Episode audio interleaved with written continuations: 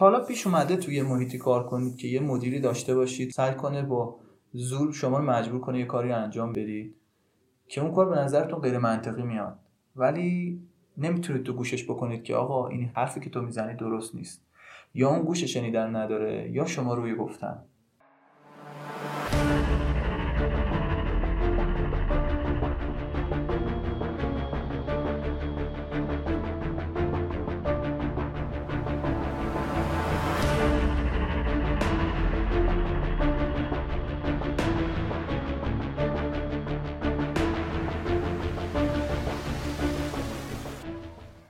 سلام. من آرش. و من مازیار.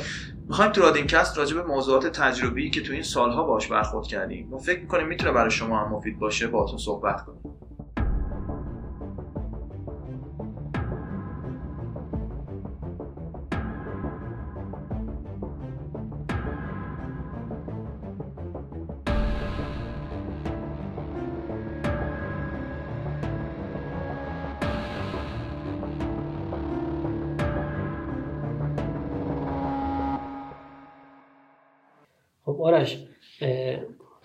رابطه با مدیران زورگو احتمالا تو هم تجربهش رو داشتی. من خودم هم توی شرکت هایی بودم که این مسئله رو داشتم.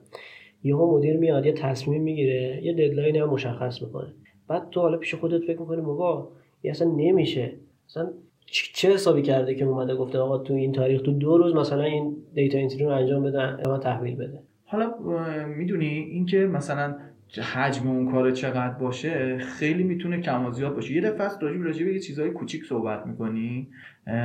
این ندونستن خیلی بزرگ نیست نتیجهش ولی مثلا ممکنه تبعات اون حرفی که می‌زنه طرف یه شرکت رو درگیر کنه چهره یه شرکت رو توی بازار خراب کنه یه کشور رو خراب کنه یه دنیا رو خراب کنه. می‌دونی؟ مهم الان اون سبک است که خیلی هم دیدیم. یه سری مدیر که فکر می‌کنن که احساس خدایی می‌کنن. خدا میگه من هر چی رو بگم موجود باش موجود می‌شود. اینا فکر می‌کنن مثلا وقتی یه کاری دارن به زیر مجموعهشون میگن باید بگن این باید بشود و می‌شود. به نظر قبل از اینکه حالا برسیم ببینیم که چه اثراتی داره اصلا درسته یا درست نیست؟ ببین این یه سبک رهبریه که اگر شما با اطلاع کار انجام بدی بدم نیست تو خیلی از موارد. این گفته تسلا رو یادم میاد که میگه وقتی سه روز برای انجام یه کاری وقت داشته باشی سه روزه انجام میشه. اما این قرار باشه سه ساعت انجام بدی سه ساعت هم ممکنه انجام بشه.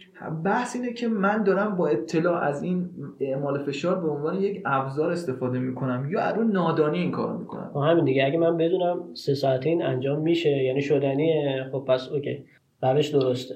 یعنی کار درسته به جایی که من انجام کار رو بسپارم به یکی که قرار سه روزه انجام بده خب من فشار میارم تو سه ساعت انجام بشه. ولی خب اگر ندونم و بگم یعنی مثلا یه تیر بندازم میگم خب شاید شد دیگه. خب الان مشکل همینه دیگه. یه بخش قابل توجهی از این اعمال فشارها از این دسته. از این دسته که طرف نمی‌دونه فقط فشار میاره.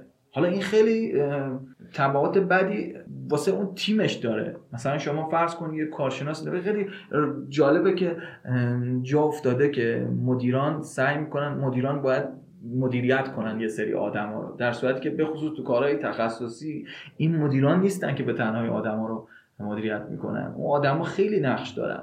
تو کارهای غیر تخصص کار تخصصی ممکنه شما مدیر دانشت از تک تک اعضای تیم خیلی هم کمتر باشه.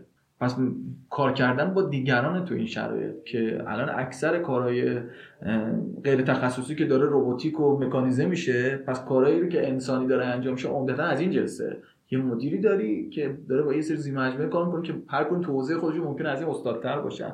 پس این رو که خیلی هم رایجه بویژه تو این فضاهای جدید اصلا یه سمه اوکی پس اگه موافقه این قسمت رو با خودمون ببندیم. من مدیر قرار نیستش که هر چی بگم انجام بشه. یعنی چوب جادویی ندارم. یعنی باید یه بیسی از قضیه رو بدونم بر مبنای اون یه تصمیم گیری بکنم. حالا یه وقت هستش که من به کل کار اشراف دارم. میگم که آقا این پس شدنیه. یه وقت هستش نه من یه report می‌گیرم یه گزارشی می‌گیرم. یه data ی جمعآوری می‌کنم از چند نفر از بچه های تیمم. که احتمالا اونا متخصصن. بعد میرم بر مبنای اون تصمیم گیری می‌کنم. خب این روش خیلی درستیه. منتها یه عارضه ای وجود داره که ما امروز داریم راجبش بحث کنیم که بعضی این کار نمی‌کنن. خب اول بیا ببینیم اگر این کار رو نکنی و این روش درستی رو که تو گفتی رو انجام ندی چی میشه؟ چه اثراتی چه اثراتی داره؟ ببین فرض کن توی یه تیم تخصصی داری کار می‌کنی و فکر می‌کنی که دیدی هم نداری نسبت به مسئله. میای میگی که آقا این باید بشود تا این تاریخ باید به یه نتیجه برسی. خب اولین نتیجهش اینه که اگر چند بار این حالت تکرار بشه و شما به اون نتیجه دلخواهت نرسی اون نفوذ کلام تو اون قدرت نسبت به تیمی که داری از دست میدی. کلا بیاعتمادی میشه دیگه. یعنی که من اگر ببینم که مدیرم یه چیزی میگه آخرش هم نمیشه. و همون مثلا چه می‌دونم اگه گفته دو روزه ده روزه انجام میشه ده بار که تکرار شد میگم آقا این ولش کن دیگه. اول حرفی که زد و تو رفت. اول تو که میگی این یارو اصلا نمی‌فهمه موضوع چیه. آره. جدای از اینکه یارو نمی‌فهمه موضوع چیه بعد از یه مدتی اون سوار میشه و تو پیاده.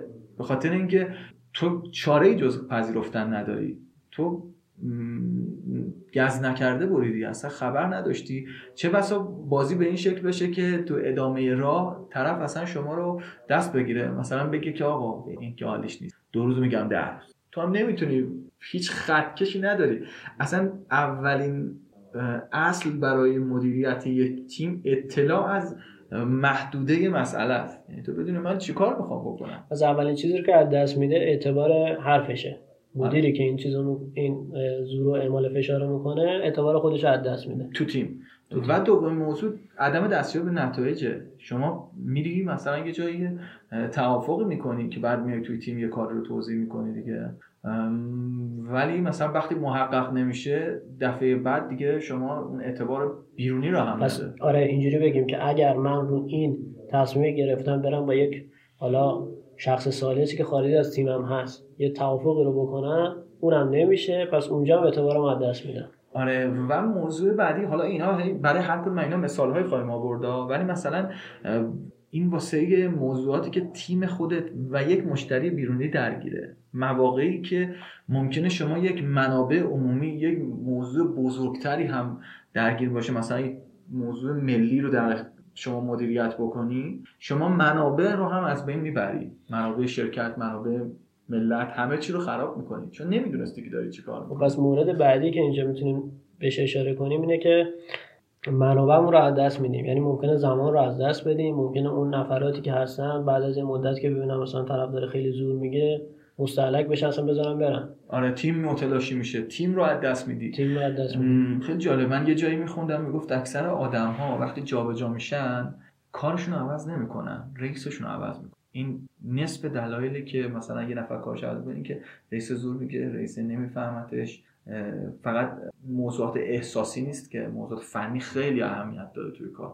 اول موضوعات فنیه که آدم از یه جایی میره. با یه تیمی کار کنی که سر تیمت اصلا هیچی سواد نداشته باشه همش میگه این با پارتی اومده این اصلا کار نمیفهم. این خیلی رایجه این دیالوگا رو زیاد میشنویم از کسایی که کارشون رو عوض می‌کنن.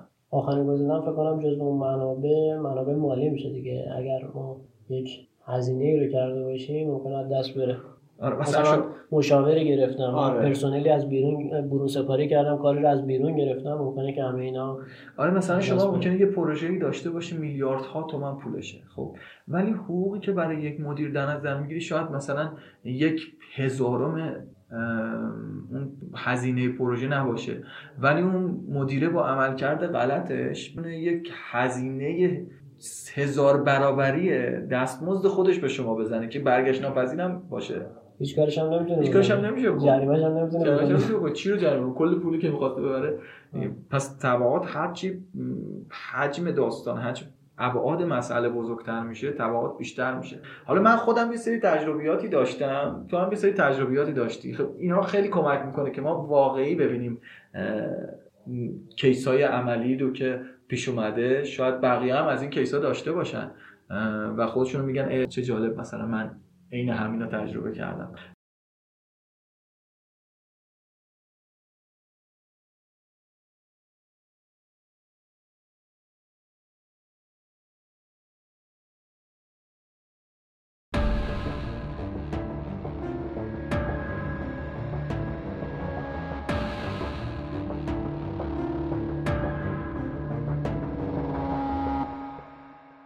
به نظرم از کوچیک شروع کنیم که رفته رفته موضوعات کلان آره من یه موضوعی که داشتیم توی پروژه درگیر بودیم.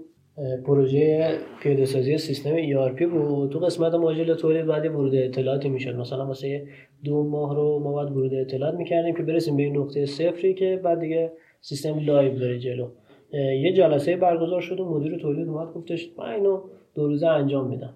قولش دو روزه داد گفت من یه تیم 7 نفره بدید من همه اینا رو توی اتاق جمع می‌کنم و شروع می‌کنیم ورود اطلاعات.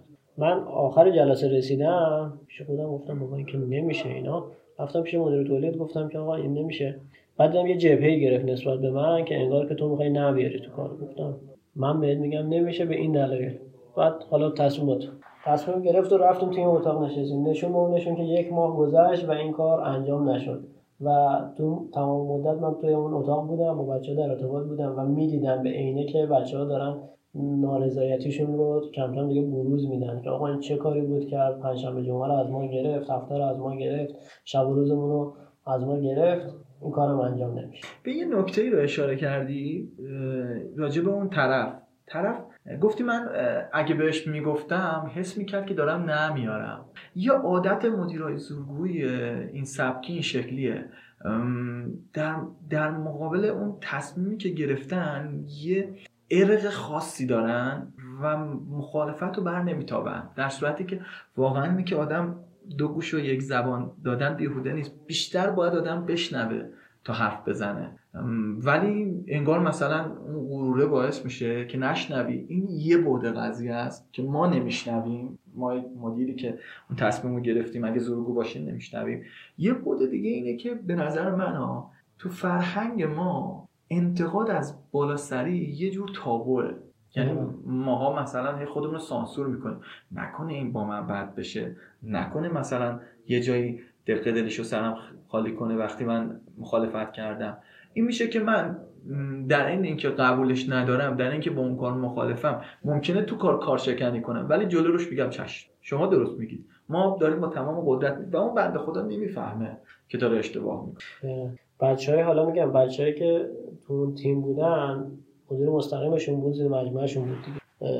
نارضایتی رو داشتن. قرقره رو می‌دیده توشون. ولی خب نمی‌تونستن بگن آقا این چه کار مزخرفی که داریم انجام میدیم نکنیم این کارو. ولی مثلا من چون وضعیتم فرمانگر بهت گفتم آقا این کار شدنی نیست. ولی باز هم اون حرف خودش رو خواست بزنه و رفت حالا می‌خوام ببینم که این چیزی بودش که یک واحد رو درگیر کرد. من یادم با هم صحبت می‌کردم توی خاطره می‌گفته یه پروژه بودش که کل واحدها رو درگیر کرده بود. یعنی در کنار تولید می‌خواستن یه پروژه ساخت ساز را بندازن سوله رو ارتباط بدن اینا. آها خب ببین یه جایی هم من یادم میاد اومدن توی سیستم تولیدی گفتن که ما بیایم برای دست یافتن به یه سری مثلا امتیازات دولتی بیایم یه جابجایی انجام بدیم کارخونه ها ببریم توی منطقه صنعتی دیگه. و در این حال مدیرعامل پروژه دیده بود که بتونه تولیدش رو چند برابر بکنه. یه مثلا درآمد فرض کن به اندازه یک ماه درآمدش رو هزینه فرصت به دست می آورد از این جابجایی و یه امتیازی رو می گرفت اومد وقتی هنوز خطوط تولید آماده نبود هنوز برق نداشت اون محل جدید اومدن همه وسایل بار کامیون کردن از نقطه مبدا به مقصد جابجا کرد این پروژه‌ای که داشتن درست درست می‌کردن که محل استقرار کارخونه جدید باشه درآمدش از تولید. تولید بود. و اگر تولید مختل می‌شد پولی نداشتن که اونجا رو توسعه بدن. و این مجبور شدن که خب اینا جابجا کردن و در این حال تولیدشون یک ماه عقب افتاد. از اون پول نداشتن. پول پیمانکاران رو بدن. فقط مدیر با زورگویی اومد وسایل جابجا که گفت من میگم باید برید و برید. و کسی هم بهش نگفت آقا نکن. بذار دو سه ماه دیگه. لاقل اونجا که داری میری یه ذره آماده تر باشه. برق داشته باشه. آب داشته باشه. این جماعت رو می‌بری اونجا تولیدت میخوابه. بعد پول نداری برداری اینجا رو تجهیز بکنی. هیچی. یک جالبه که ما دور باطل همیشه داریم. یعنی دورهای تقویت شونده همیشه داریم. مثلا شما احساس بدی نسبت به موضوع داری. این احساس بد میشه منجر میشه که برخورد بدی بکنی. و وقتی برخورد بدی می‌کنی رفلکس بدی می‌گیری دوباره احساس بدتری پیدا می‌کنی. این دورها تو همه موضوعات هست. مثلا اینا اومدن کاخونه رو جابجا کردن به زور گفتن باید برید جای دیگه و بعد تولیدشون خراب شد. تولیدشون که خراب شد نتونستن پول در بیان دوباره پروژه مختل شد. هی بدتر و بدتر و بدتر. حالا چون این شرایط بد شده بود ریزش نیروی انسانی به علت جابجایی محل کارخونه هم اضافه شد بر قضیه. نداشتن آدم های شایسته در جای جدید شد موضوع بعدی. و یک افتضاحی در صورتی که یکی باید به اون آدم می‌گفت آقا دو ما دیگه واسا نباید این کارو بکن این اومد شرکت رو درگیر کرد و تقریبا تا مرز ورشکستگی برد شرکت. حالا این کیس اولی که تو گفتی یه موردی بود که مثلا تو یه واحدی یه آدمی تحت مثلا مثلا حالا پرسنل زیر مجموعش خیلی شاکی بودن از تصمیمی که گرفته. موضوع همونجا بود. ولی الان کل یه شرکت و درآمد یه شرکت و پیشرفت یه شرکت تحت شعار قرار گرفت. اما مثلا ممکن بود بیرون خبر نداشته باشن از اتفاقی که افتاده. تولید داشت انجام می‌شد ولی به شیوه خیلی ناکارآمدی به شیوه خیلی غیر بهرهوری با مشکلات بسیار زیادی با ریزش نیروی انسانی بسیار زیادی. حالا من یه خاطره دیگه دارم. اون موضوع دو تا شرکت که حالت پیمانکاری کارفرمایی بود رابطهشون این اتفاق واسش افتاد و اعتبار همون صحبتی که کردیم یکی از گزینه‌ای که گفتیم اعتبار بیرونی از دست میره. و اونجا اعتبار بیرونی از دست رفت.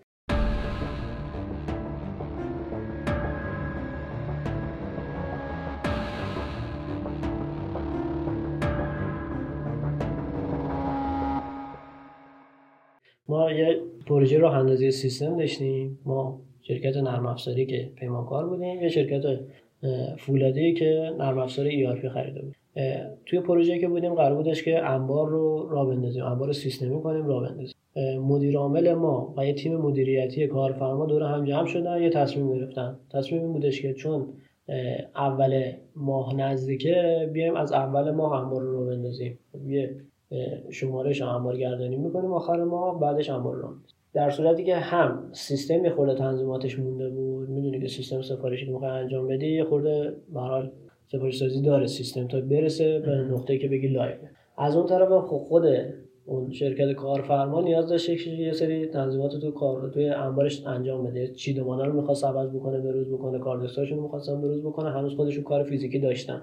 و تصمیم گرفتن که آقا این کار انجام بشه. در صورتی که مدیر عامل آگاهانه می‌دونست که این کار شدنی نیست. جزو من خودم دسته‌بندیش می‌کنم تصمیمات مدیریتی زود بود چون که می‌خواستم به یه deadline یکم برسم. خب من نمی‌دونم چرا این تو فرهنگمون این هست بعضی وقت مدیران توافقاتی رو می‌کنن که خودشون طرفین می‌دونن که این نمیشه. و این بسیار رایجه مثلا شما برید تو پروژه های مختلف عمرانی به خصوص می‌بینی که بارها پروژه ها ریپلن میشه. و خب از اول هم حتی می‌دونن که این نشدنیه.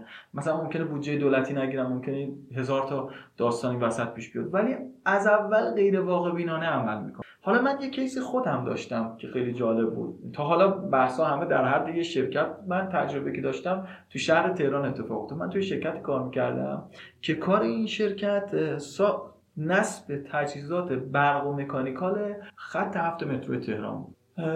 پروژه پروژه های ریلی و مترو و اینا عموما اینطوریه که شما یه تونلی رو می‌کنی وقتی تونل آماده شد شروع می‌کنن یه جاهایی رو به عنوان ایستگاه تعیین می‌کنن. تونل رو میشکنن ساختمون رو می‌سازن. وقتی تونل آماده شد ساختمون رو ساختی ریل گذاری کردی به اعتقاد خود کسایی که تو مترو کار می‌کنن 50 درصد هنوز مونده. ظاهرا ساختمون رو داری تونل رو داری قطار هم می‌تونی یا قطار بنداز. از بیرون که نگاه می‌کنی 100 درصد آره، شده ولی 50 درصد مونده. چون هم تجهیزات برق و مکانیک گرونتره هم در تهیهش سخت داره اون خارجی. ولی کارهایی که عمرانی هست خب سیمان و ماسه و شن و اینا خب از داخل تامین میشه پیشرفت داره. ولی اونا باید بیاد از خارج از کشور. بعضیش نرم افزاری هستن کارا چون های تک فکر کنم نصب اندازی سخت داره نصب اندازی سخت داره هر کدوم یه دستور عمل داره. ولی به ظاهر به نظر نمیاد. ما این تیکه کار باید انجام دوره ای که این کار به شرکت ما واگذار شد خورد به دوره ای که شهردار وقت داشت عوض می‌شد. خب ببین 50 درصد انجام داده بود. ظاهرا هم این 50 درصد 50 درصد دیده نمی‌شد. کمتر به نظر می اومد آدم مثل این فاصله که دیدی کوه نگاه می‌کنی فکر می‌کنی همین بغله ولی خیلی دور به نظر میاد. ماشین نوشتن آره، آنچه آره. در آینه بری نزدیکتر است می‌بینید نزدیکتر اینم دقیقا همینطوری بود.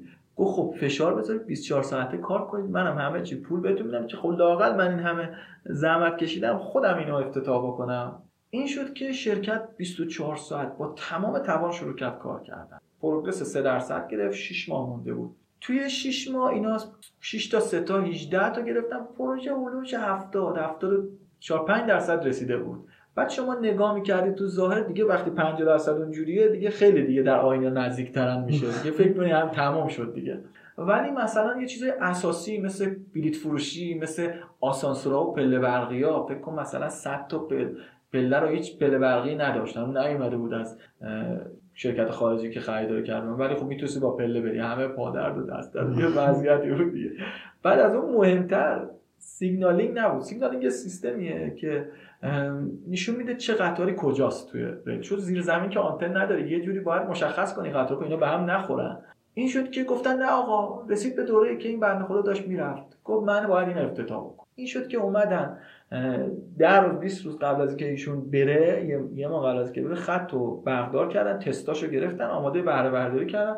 واسه این سیگنالینگ هم یه سری آدم تو خطا قرار دادن اینا با بیسیم به هم دیگه داد می‌زدن می‌گفتن قطار اومد. قطار رفت خلاص صدا به روش سرخپوستی با اینا ارتباط برقرار کرد قطار می‌رفت.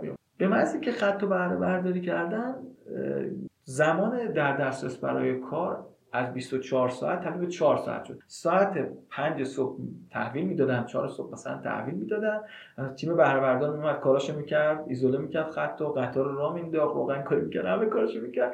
ساعت 6 شروع می‌کردن قطار اومدن تا 10 شب. اون برم 12 دوباره تحویل می‌داد. مثلا اولا شما 4 ساعت داشت. زمان شد یک شیشم پس پروگرس 3 درصدی شد نیم درصد. خب این ظاهر قضیه بود. پس زمانی که سه ماه قرار بود طول بکشه عملا 6 برابر شد. شد 18 ماه. اما اینطوری نموند. اه، پیمانکارایی که برای تو کار می‌کردن چون 24 ساعت برای تو کار می‌کردن همونجا میموندن همونجا اردو زده بودن. ولی وقتی قرار بود 4 ساعت کار کنن همه متلاشیشون رفتن این برابر که بتونن پول پرسنلشون رو بدن. پس عملا پروگرس از نیم هم تبدیل شد به 25 صدام ما نتونستیم به اون نتیجه که می‌خواستیم برسیم. بعد از چند ماه شهردار جدیدی که اومد هم حالا به دلایل سیاسی به هر علتی که بود اومد یه بازی تو خط کرد. دیگه مثلا مشهودی بود دیگه. ایمنی نداشت امکانات اولیه رو نداشت. خط تو خوابوندن اه، پنج شیش ماه کار کردیم دوباره خط به شرایط بهره برداری رسید ما برگشتیم. تو این وسط چی هدر رفت؟ یه رفتن پیمانکارا اومدن پیمانکارا و زمان و هزینه بهره برداری مجدد و هزینه خب یه خواب پرسنل. ما که 4 ساعت کار می‌کردیم یه هزینه کفی رو شارژ می‌کنیم که 24 ساعت کار می‌کنیم شکسته می‌شد. تازه این فارغ از موضوعات اجتماعی که داشت. احتمالا یه هزینه هم هزینه نارضایتی بود دیگه. چون که حالا من از دید شهروند دارم به قضیه نگاه می‌کنم. تا الان من مترو نداشته با تاکسی اتوبوس می‌رفتم. الان این مترو به من دادی؟ من مسیرمو عوض کردم. دوباره مترو رو از من می‌گیری؟ میگی با همون مسیر قبلیت برو. خب بابا میگم چه وضعه چه چه طرز کار کردنیه؟ این مترو خرابه پیچش کج فلان اینا. تازه این تو شرایط عادیه. مثلا مردم ما همینجوری هم مثلا بعضی وقت می‌بینی یه سری افکار خاصی تحلیل می‌کنیم همه چی رو با هم دیگه. من یه بار توی مترو واسطاده بودم یه آقایی بغل من داشت قور می‌زد که این چه وضعشه و شروع بود مترو این چه وضعشه و اینا منتظر بودیم قطار بیاد. دیدم آقای اینطوری می‌کنه داره زیر لب قور می‌زنه که اینا اگه 2000 عقل داشتن یه واگن به مترو اضافه می‌کردن که مسافرهای بیشتری بتونن سوار کنن. وای بهش که مرد حسابی طول ایستگاه ثابته. نوک قطار میفته این ور ته قطار میفته این ور. اگر یه دونه واگن اضافه می‌کردن تو کجا سوار پیاده می‌شدی؟ حالا فکر کن یه همچین افکاری بیا یه هم چیزی رو بدی. همه مریخی ها میان درگیر یه همچین مسئله میشن. چه برسه خودمون؟ چرا باید آدم یه همچین کاری بکنه؟ یه همچین تصمیم زورگویانه ای بگیره؟ حالا شاید هم نمی‌دونم مثلا تصمیم سیاسی ولی تبعات بسیار زیاد. از این دست بسیار زیاده. ما داریم راجع به یک موضوع کشوری صحبت کردیم. حتما مسائل بزرگتری هم هست. مسائلی که رئیس جمهورها توش دخیلن. مثالش همین چیز دیگه. این آقای ترامپ اومد از این معاهده جهانی محیط زیست اومد بیرون. دوباره یکی اومد برگشتن. آره. معلوم نیست می‌خوان چیکار بکنن. این خودش رو اقتصادا تاثیر می‌ذاره روی تاثیر می‌ذاره. تو نگاه مردم به آمریکا تاثیر می‌ذاره. آره. هر کدوم تبعاتی داره دیگه. الان جان مطلبمون اینه که تصمیماتی که فقط بر اساس زور باشه و منطقی نداشته باشه پشتش تبعاتی داره که بسته به مسئله می‌تونه خیلی گسترده باشه. چه بهتر ما دو گوش و یک زبان. بهتره که من مدیر اگه یه جای یه نه کوچولو هم میشنوم یه بار دیگه بهش فکر کنم. حداقل صداش کنم بگم دلیلتو به من بگو. آره. بشنوم. روش فکر کنم. نه اینکه فقط یه حرفی بزنم رو حرف خودم بخوام پافشاری بکنم که نه این کار باید جدا. باید به ما هنر شنیدن رو به عنوان یکی از هنرهای مدیرا بذارن که خوب بشنن. ولی انگار مثلا ما یاد گرفتیم خوب حرف بزنیم فقط اگر برعکس بود. بسیار عالی. خب من مازیار حلابی بودم. منم آرش دلجو هستم. و اینجا رادینکست تو قسمت اول که در فروردین 1400 ضبط شد ما سعی کردیم در رابطه با مدیران زورگو تجربیاتمون رو به اشتراک بذاریم. خوشحال میشیم اگر شما هم ایده موضوعی مرتبط با موضوعاتی که ما گفتیم یا حالا از تجربیات خودتون هست با ما به اشتراک بذارید. شاید بتونیم تو ادامه مسیر ازشون استفاده بکنیم و با بقیه. خیلی ممنون. خدا نگهدار.